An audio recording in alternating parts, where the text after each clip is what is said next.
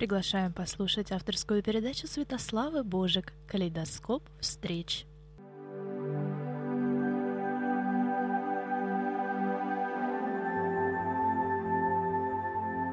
Уважаемые радиослушатели, далее в нашем эфире прозвучит программа из архива «Радио Мария».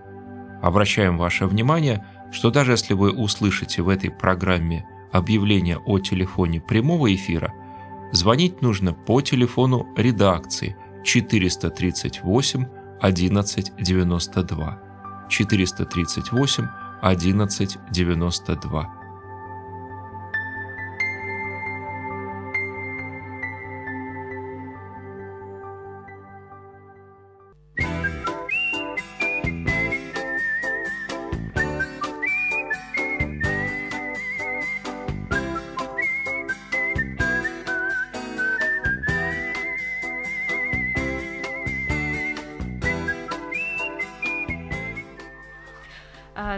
Вечер, дорогие радиослушатели. А, в эфире авторская программа Божик Святослава «Калейдоскоп встреч». А, я приветствую всех наших радиослушателей а, в прямом эфире. И сегодня в рамках нашей передачи мы продолжаем разговор со Струковым Евгением Леонидовичем. Евгений Леонидович – доктор медицинских наук и врач-эндокринолог высшей категории. Добрый вечер. Добрый вечер, дорогие радиослушательницы и радиослушатели. И э, в прошлый раз э, мы уже разговаривали с Евгением Леонидовичем, и нам выдалась прекрасная возможность продолжить наш разговор и продолжить наш диалог. Э, если кто помнит, наш разговор состоялся в январе, и мы говорили об эндокринной системе, мы говорили о том, как сохранить свое здоровье, о функциях эндокринной системы, о заболеваниях, связанных с ней, и с профилактикой. А, в этот раз мы решили воспользоваться возможностью и продолжить а, говорить об эндокринной системе, но немножко сузим наш, а, наши границы. Э, такой достаточно объемной обширной темы. И хотелось бы поговорить об эндокринной системе подрастающего организма и здоровья подростков, тинейджеров. Э, мне кажется, это будет достаточно интересно для наших радиослушателей, особенно для родителей таких подрастающих организмов. И а, также мы поговорим с проблемами, которые связаны с этим возрастом, и, может быть, какие есть обоснования поведения определенного подростков, потому что все знают, что время называется пубертат, и время непростое. Думаю, что для а, как раз родителей многих возникает вопрос, что делать и как быть в этом случае. Во-первых, давайте я уже так сказала, что мы говорим про э, подростков, подростков и растущий организм, но все-таки с медицинской точки зрения я хочу вас спросить, а, что такое подросток, какой это период времени и как, какими возрастными рамками он ограничивается и какое можно дать определение этому возрасту? А, Я могу сказать, что есть разные определения подросткового периода, но в принципе это достаточно долгий период, и где-то вот э, наша ведущая Святослава говорила, да, тинейджеры. Да. И мы можем э, очень как бы с медицинской точки зрения, э, то есть наше внимание должно действительно быть э, сосредоточено на всех тинейджерах, если мы будем переводить, угу. да? да, то есть практически это 10 плюс-минус 10, да, то есть вот почти до 20 лет, с 10 до 20 но с некоторыми, конечно, оговорками. Угу. У девочек и девушек э, чуть-чуть раньше заканчивается пубертат, у молодых людей пубертат заканчивается позже, чем у э, девушек, естественно. Но, э, с другой стороны, э, так как в пубертате очень важны и индивидуальные особенности, и семейные, то есть генетические особенности, угу то тогда надо говорить, что ну вот где-то а, девочки с 8-9 лет уже около пубертатные, да, угу. ну а все заканчивается как бы а, вы же не скажете про своих детей, вот, например, а, девочка стала менструировать в 13, в 13 лет, да, это же не значит, что она уже взрослая, да, но так же, как и у большинства а, молодых людей, сперма а, впервые как бы начинает вырабатываться там с 15 плюс-минус одного года. Но это тоже нельзя сказать, что это взрослый человек. Он созрел с физиологической точки зрения, но все равно контроль еще за ростом, за формированием, за эндокринной функцией, ну, в принципе, он очень-очень желателен. Угу. Я ну, бы сказал так. Вот так. А я, кстати, да, если так откинуть все, вот это считаю, что подросток 10-14 лет. И все. А, ну, 10-14 лет, 16. это, наверное, Станислава, вы а, правильно считали, что а, ну, 15, да, но я бы сказал, что это острый подросток, угу. если можно говорить, да. Это как раз... То есть это вот э, девушка или молодой человек, вот то, что называется относительно э, девушек роза с шипами, да. Угу. То есть это тот э, период бурлеска, который наиболее сложен, да, mm-hmm. и там а, нужно очень большое и родительское, и врачебное искусство, чтобы понять, и педагогическое а, тоже наблюдение, чтобы понять, все ли нормально, все ли хорошо. То есть это пик, если мы говорим 10 Да, 14, это, это... это пик, наверное, но это вот такой вот пик перемен с 10 до 14 до 15, как угу. говорят а, китайцы, не дай бог жить а, в период перемен, угу. ну это бурные, это ежедневные перемены, когда ребенок интенсивно растет, он созревает, он психологически э, созревает. И, конечно, это один из самых интересных периодов жизни, ну и самый, может быть, э, такой непростой, угу. ну нельзя сказать, что опасный, потому что все-таки золотое правило нормы, все приходят к э, нормальным значениям обычно, да, угу. но мы не будем э, затрагивать, так сказать, ниву там психиатров угу. и совершенно каких-то а, таких ну, супервыдающихся угу. личностей, да? да, но тем не менее вы правы. А, Святослава тоже очень сильно. То есть это вот такой а, период, ну, наверное, пубертата во всей своей красе.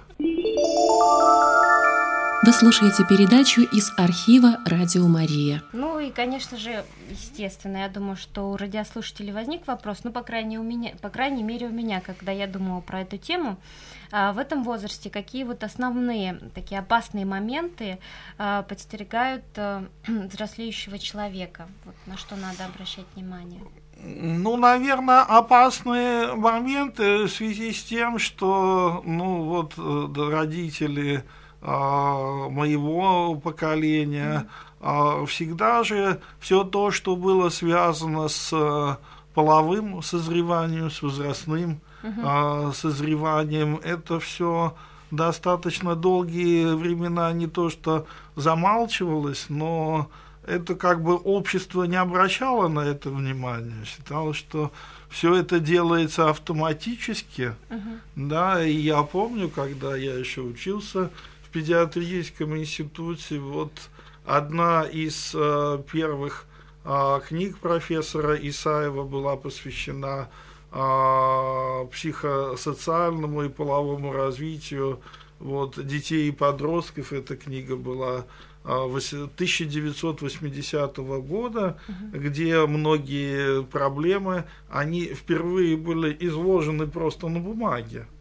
А так, будучи студентом, надо было читать там книги либо из спецхрана, либо там э, книги до 30-го года, uh-huh. а, потому что, ну, вообще, так сказать, а, многие же а, психологические э, вещи, они были закрыты, да, а, ну, как эндокринологи мы, конечно, а, представляли себе половое а, развитие очень хорошо, и как раз мой учитель по эндокринологии детский э, Леонид Маркович Скородок. Он как раз э, решил во многом проблему вот, борьбы с задержками полового развития. Он больше занимался мальчиками, uh-huh. да, и это была очень такая эпохальная, эпохальный труд – но он одним из первых и в стране, и одним из первых в мире вот предложил методы диагностики. И, соответственно, ну, конечно, э, каждый врач-эндокринолог, а э, он более-менее знает о развитии ребенка, но еще э, более хорошо это знают детские эндокринологи, во всяком случае в Петербурге и в Ленинграде всегда они были очень давно, потому что в нашем городе детская эндокринология отделение было основано в середине 50-х годов угу. специализированная. Поэтому и детская эндокринологическая служба, но ей уже больше 50 лет. А, поэтому вы всегда, если у вас есть вопросы, вы можете записаться к детскому эндокринологу. Есть и эндокринологические детские центры, которые занимаются, угу. а, так скажем, половым а, развитием. Если у вас есть вопросы, вы можете всегда задать этот вопрос, потому что, ну, ведь семья, она ориентируется в основном на свои стандарты, да, угу. и очень сложно а, решить. Есть очень здоровые семьи, есть семьи не очень здоровые, а есть просто очень э, семьи ну, с какими-то э, проблемами. И всегда в оценке того, надо ли идти к врачу, конечно, нужно представлять себе, э, как развивался папа, как развивался дедушка. Иногда этих сведений просто нет. Но какие-то вот, если у слушателей будут вопросы, я на них отвечу более конкретно. Вот те возраст, э, в, тот возраст, в который э, надо уже точно идти к врачу, мы тогда с вами это обсудим. Ну, да? правильно ли я понимаю, что все-таки основная такая вот опасная вещь это задержка полового э, созревания?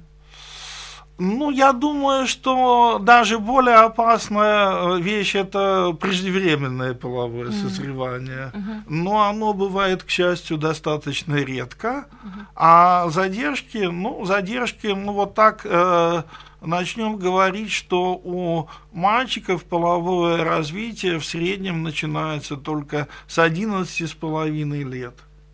До этого надо делать либо лабораторные а, тесты, либо, так сказать, просто смотреть квалифицированному очень детскому эндокринологу, потому что у мальчиков, например, иногда предстадия полового развития начинается с а, некоторого ожирения, как раз то, что uh-huh. а, беспокоит родителей. Но это такое вот транзиторное, то есть приходящее ожирение, оно для того, ну, так как в жирах растворяются а, больше женские гормоны, да, то вот для того, чтобы инициировать, то есть на, начинать а, половое развитие у нормального мальчика, у него сначала повышается как раз содержание женских гормонов. Mm-hmm. Потом половое развитие инициируется, и больше э, мальчику не нужны эти женские гормоны, они уходят и начинают а, развитие. Но развитие ведь половое. А, самое главное, что инициирует все равно головной мозг, да, гормоны гипофиза, угу. ну, гормоны гипоталамуса, гормоны гипофиза. И то, что мы видим, ведь э, часто половое развитие это еще и импульсы такие, это показано в исследованиях, это импульсы даже электрические. Вот представьте, как не просто подростку угу. созревать, да, девочка, да. подросток, вот родители начинают рассказывать, что ты плохо учишься, ты не такая усидчивая. А какая усидчивость, если идут серии электрических разрядов? Да, практически да. вот. И иногда даже я советую родителям, хотя я редко когда получаю одобрение, я говорю, ну, освободите вы своего ребенка от там седьмого урока, да, там в пятницу или там в субботу, если это касается спецшколы или спецгимназии, потому что действительно развитие это не такая простая вещь, но будет интересно, я потом еще более подробно да, об этом да, расскажу. Да. Давайте сделаем небольшую музыкальную паузу, передохнем. Да, а, да, может быть, у нас да, э, какой-нибудь да. звонок созреет. И да. с вопросом. Вы слушаете передачу из архива «Радио Мария». Мы сегодня слушаем Моцарта в исполнении Альфреда Бренделя, так? Да. Да, ну давайте.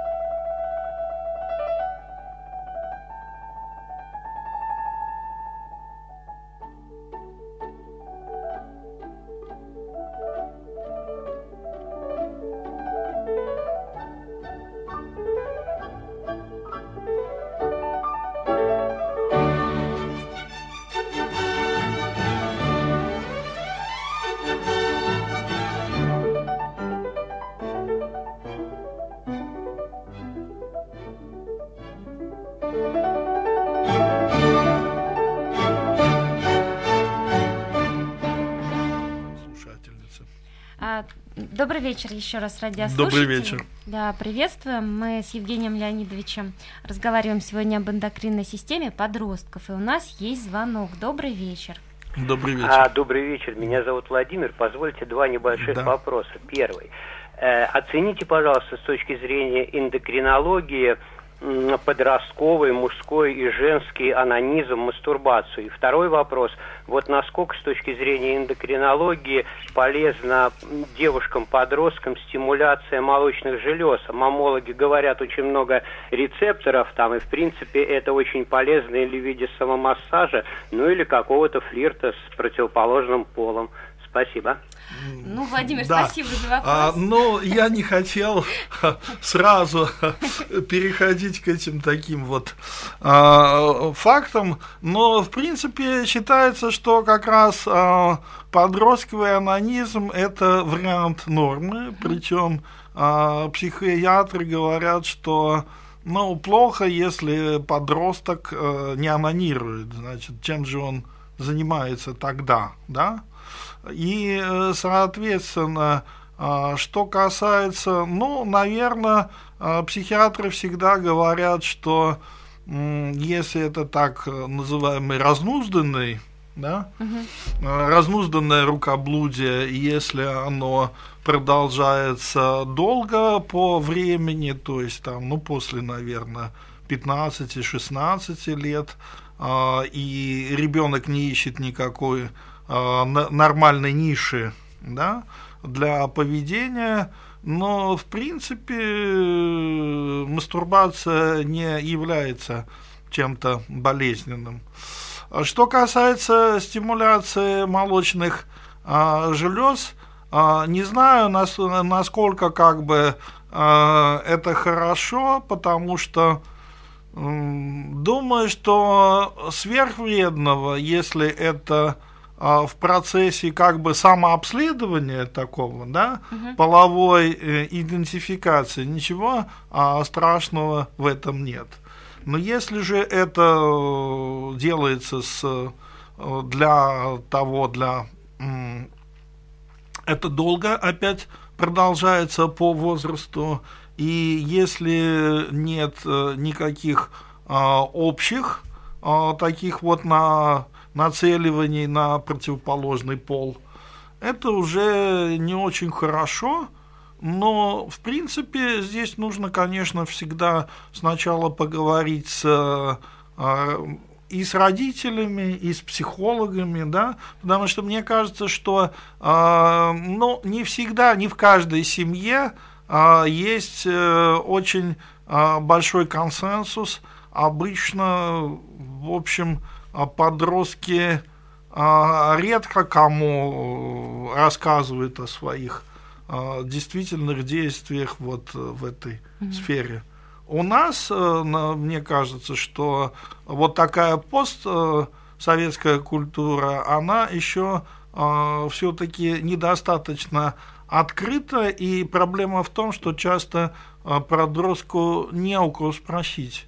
И получается, что это вот, ну, дворовых сейчас нет университетов. Угу. Ну, наверное, это там Википедия любимая, да, в определенных да. кругах. Это ну, контакты, это все ВКонтакте и так далее. Ну, естественно, одноклассники и так далее, какие-то знакомые, но не всегда это а, родители. Угу. Вот мой опыт как детского эндокринолога говорит об этом. Ну, всегда, мне кажется, на такие темы лучше говорить с человеком со стороны, чем порой бывает, да, с родителями? Ну, по идее, лучше бы говорить а об этом как-то с родителями, но мне кажется, что у нас не совсем так принято. Ну, не в каждой семье нас... это принято. Угу. Вот я бы сказал так. Да. Да, Хорошо. спасибо за вопрос, Владимир. Да, спасибо, кстати, так. Но, э, кстати, Владимир попал прям в точку, потому что я хотела вас спросить Спасибо, да. Э, в этой же в этой же как бы струе, что гормоны влияют на поведение тинейджеров, да, на их общение, как со сверстниками, так и с родителями, в общем, с окружением. И вот каким образом они оказывают эндокринная система, гормоны на организм в целом в этот период? Но в этот э, период, как и э, женский организм, но э, девочка, она же не очень хорошо понимает, ну вот если говорить, что средний возраст начала менструации там 13, 13 с половиной, 14 лет. И вот эта цикличность, это же очень большое а, изменение для организма. Считается, что благодаря цикличности, в общем, женщины а, живут на там, 7-10 лет больше, чем мужчины, да? Угу. То есть э, первый часть цикла так, вторая часть цикла так. Угу. А если мы возьмем э, старые учебники по гинекологии и акушерству, что такое роды, роды э, что, что такое менструация? Менструация это роды неоплодотворенным яйцом. Вот представьте, да? 13-летняя девушка или в 13,5 лет, вот тот комплекс э, ощущений, которые она испытывает. Она еще даже как бы не знает ничего часто об этом. Это на нее сваливается, ну, действительно, как снег. Не знаю, не в апреле, а, наверное, в июне, а, примерно так, а, потому что ведь а, очень сложно, ну вот а, я знаю а, семью, в которой однажды а, ребенок прочитал сексуальную энциклопедию очень рано, детскую сексуальную энциклопедию, в 10 лет. Чем это закончилось? Это закончилось тем, что а три дня у ребенка была температура около там 40-41 градуса. То есть у него был вегетативный криз, у ребенка был вегетативный шок, что же он такое прочитал. Угу. Поэтому здесь очень э, надо быть осторожным, э, ну и вообще э, тогда, когда, ну, говоришь о и нас учили этому даже вот на детской э, гинекологии, что очень часто семьи, ну особенно там не в Петербурге, не в Москве, а где-то даже слово менструация сложно выговорить, да, и понять, и э, всегда какие-то есть эфемизмы, типа это, ну вот это вот началось, пришли угу. и так далее и тому подобное. Поэтому а, так это все и, а, соответственно, есть, ну а потом, с другой стороны, ведь э, ребенок впервые сначала во снах, вот э, он открывает царство Эроса, но это действительно царство. Угу. Да? да? И он же должен как-то это сопоставить, то, что он видит а во сне сам, да, с тем, что ему говорят.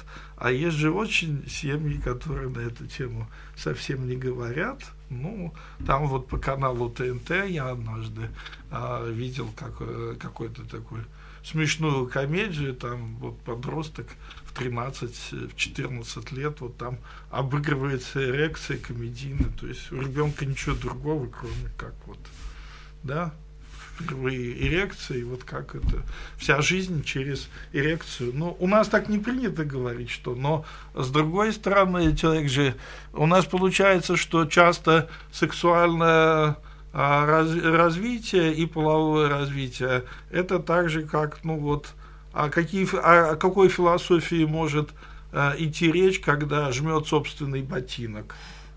И тогда понимаешь цену э, многим вещам, и подросткам очень часто э, приходится самим, вот, ну а потом э, у нас даже, я думаю, что сложно иногда сформулировать эти вопросы. Там родителям, ну, допустим, мальчик-подросток, как он должен у матери спросить? Мама, вот что со мной сегодня было угу. впервые? Это достаточно сложно. Ну, может быть, э, времена. Но я думаю, что интернет делает свое позитивное дело.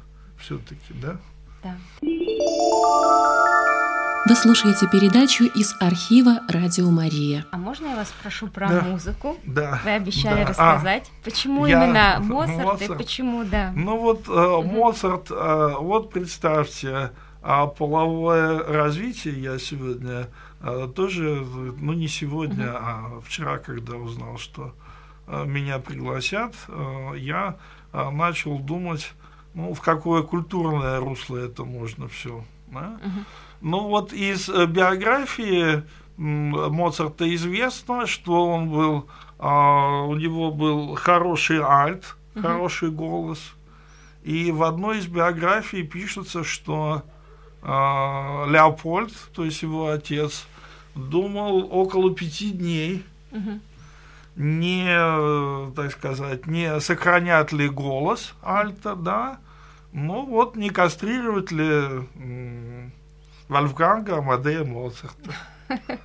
И потом решил, да, и потом решил, что нет, все-таки, ну вот, спас, можно сказать, своего а, сына для музыки, для человечества, а так бы был альт. Угу. Поэтому, а, видите, проблемы а, полового развития, они всегда угу. решаются достаточно непросто.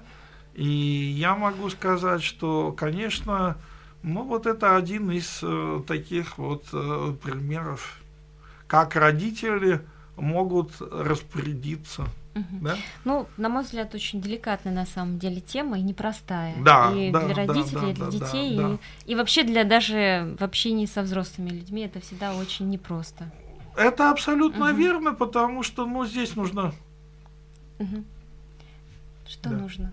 Здесь э, нужно и психологическое, ну вот как мой один из учителей всегда говорил, что э, да, вот э, все может делать медсестра, если медсестра профессор. Угу.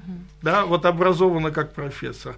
Здесь и родители должны быть и психологами, и чуть-чуть врачами, угу. и чуть-чуть, э, ну, я не знаю, кем. Ну, а с другой стороны, они должны быть просто, просто родителями, родителями, которые любят, любят своих детей. Да, и тогда я думаю, что все вопросы можно решить. решить. Только нельзя детей никогда стыдить за откровенность, да, потому что это всегда не очень хорошо, если э, какие-то вещи ребенок откровенно рассказывает, и если он не слышит э, эмпатии, то есть не слышит сопереживания, и он не слышит вообще, а иногда такое впечатление, что ну, родители говорят, что это это не наши проблемы, это твои проблемы. Такое тоже бывает. Ну, я бы сказала, любовь превыше всего, да, особенно у родителей. Ну, хотелось да. бы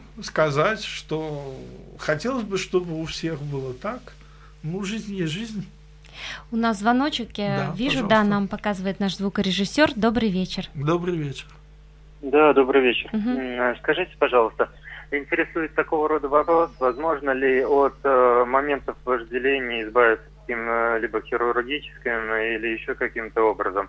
Вот. И э, испытывают э, ли, скажем, кастраты вожделение? Вот вопрос интересный. Угу.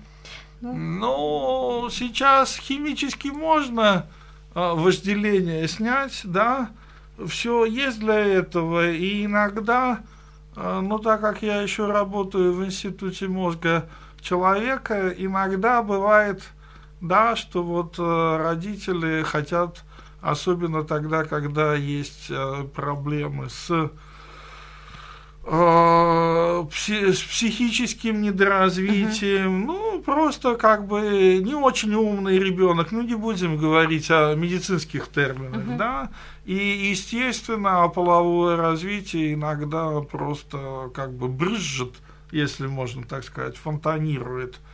Ну и вот, доктор, давайте, вот мы как бы от вожделения мы погасим. Погасим, да. да. Угу. Давайте, доктор, пропишем. Угу. Ну, а... я всегда против этого, потому что, ну, как-то мы же не знаем, может быть, это все а, самое как бы лучшее, самые потрясающие вещи, как, которые этот ребенок может переживать по цветности ощущений. Ну, вообще, это же его жизнь. Ну, вот представьте, как, э, так сказать, э, как быть э, вообще без вот этого вожделения, да? И если кто-то думает, что это можно, почитайте, есть такая великолепная книга а, она называется «Повседневная жизнь Сираля», угу. да, то есть гарема. Угу. А, спасибо большое да. за вопрос. И у нас есть еще один а, вопрос. Добрый вечер. Добрый Звонок. вечер. Да, снова, снова я вижу, угу. как бы да, вы да, да. так и не ответили на вопрос. Вопрос был поставлен, возможно ли а, каким-то либо образом хирургическим, либо медицинским способом. Угу. Если возможно, то каким? Да, да, да нет, да. ну я вам могу сказать, что есть э, анти... Э, а, а, антиполовые гормоны, которые как бы можно назначить. Ну вот то, что показывают иногда по Первому каналу, химическая кастрация и так далее, эти есть. И можно, конечно, хирургически это делать, это делается тогда, когда есть опухоли. Есть эти вопросы, но я не хочу на радио, так сказать, даже называть эти все вещи, потому что ну, для этого нужно медицинское образование, во-первых, но такие возможности есть, угу. и они есть, они как раз в, так сказать, арсенале детского гинеколога, детского уролога, эндокринолога есть, ну и детского а, как бы хирурга. Да. Все это есть, но когда-то еще, когда я был на усовершенствовании в Москве, всегда говорили, что такие вопросы вообще должна решать комиссия, не один человек. Это должен быть коллегиальный орган, который занимается вот этими вот вещами, хотя, вы знаете, у нас же уже была э, идеология, что все должны иметь одно как бы вожделение но не гормональная, а чисто идейная. Ну, вот э, с моей точки зрения, также мы э, не можем всех вот под одну гребенку. Да, мне кажется, все-таки здесь нужна да. консуль... ну, мне, как абсолютному дилетанту в этом вопросе, кажется, что а, нужна все-таки консультация с врачом, да, в этом Ну, случае. с врачом, с родителями, а, быть, с родителями а да. мне кажется, иногда, ну, у нас совсем плохо с ювенильной юстицией, да, но здесь же есть еще и права ребенка, который вырастает. У нас вот это все до 18 лет, мне кажется, очень плохо охраняется. А вот ребенок такой, есть такая, такое психологическое понятие самость. А вот ребенок такой, он не хочет никак этого менять. Мы тоже это должны в какой-то мере уважать, если мы, э, ну, общечеловеческие какие-то ценности э, исповедуем. Но Хорошо. это опять очень сложные да, вопросы. Очень-очень да. сложный и деликатный вопрос. Вы слушаете передачу из архива «Радио Мария». Давайте сделаем небольшую паузу, да? да? Давайте.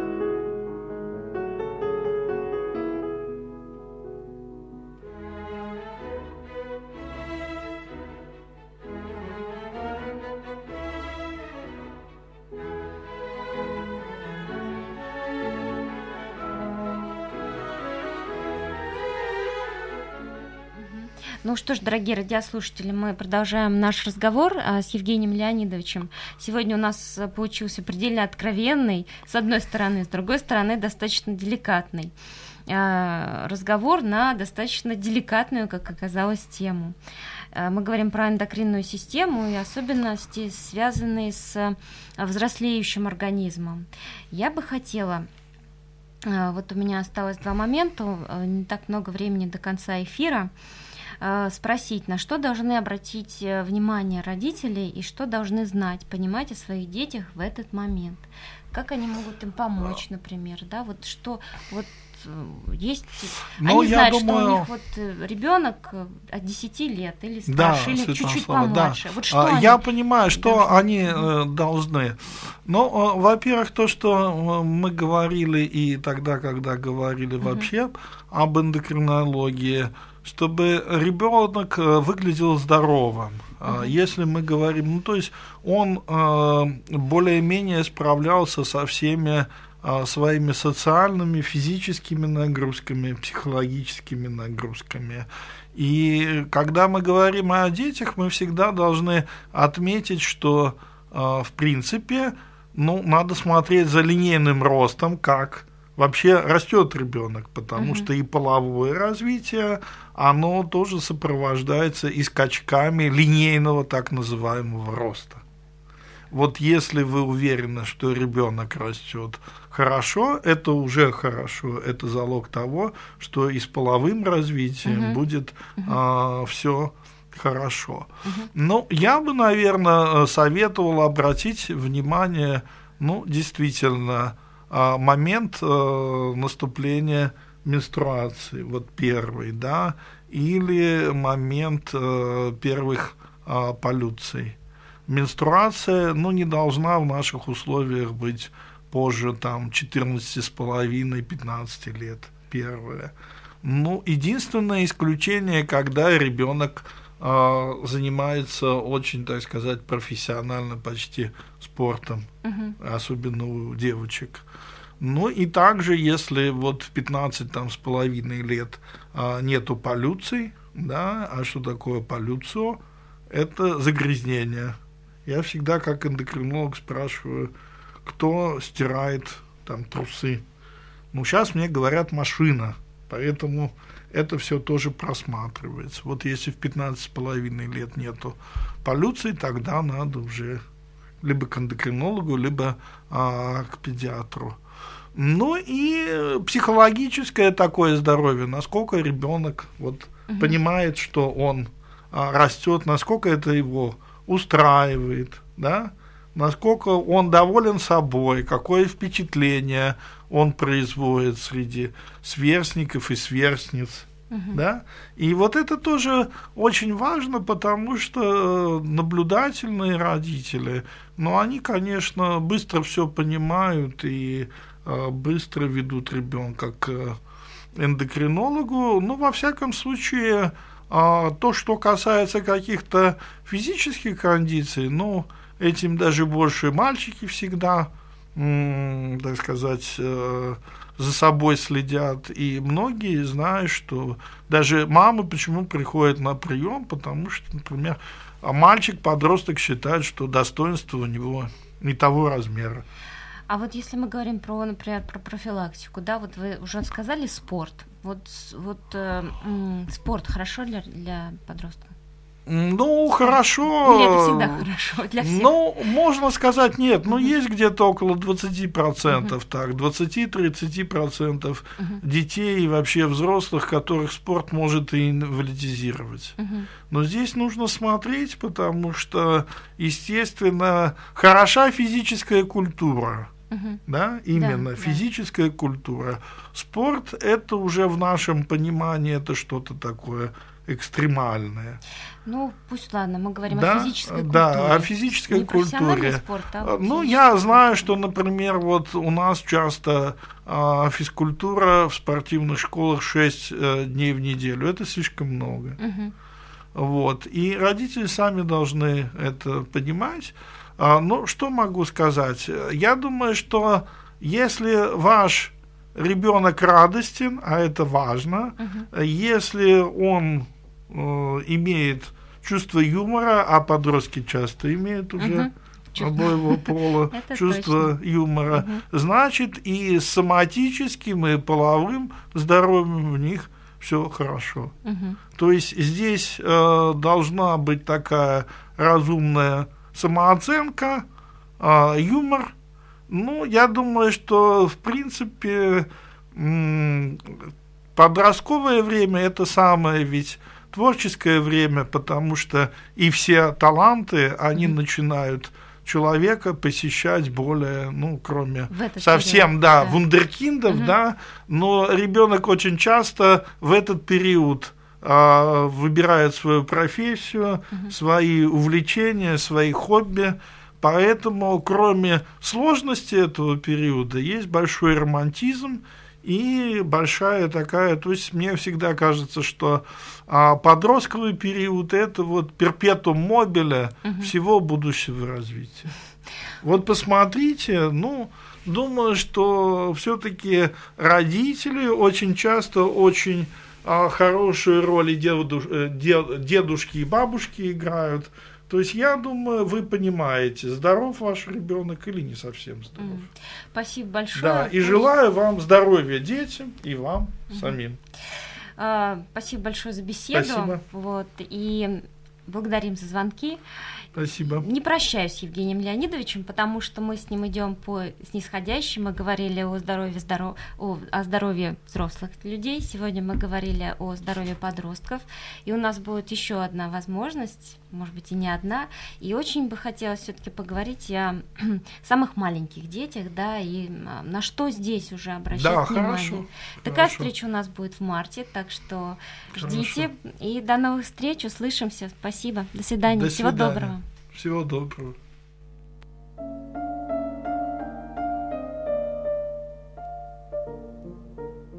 Вы слышали передачу Святослава Божик «Калейдоскоп встреч».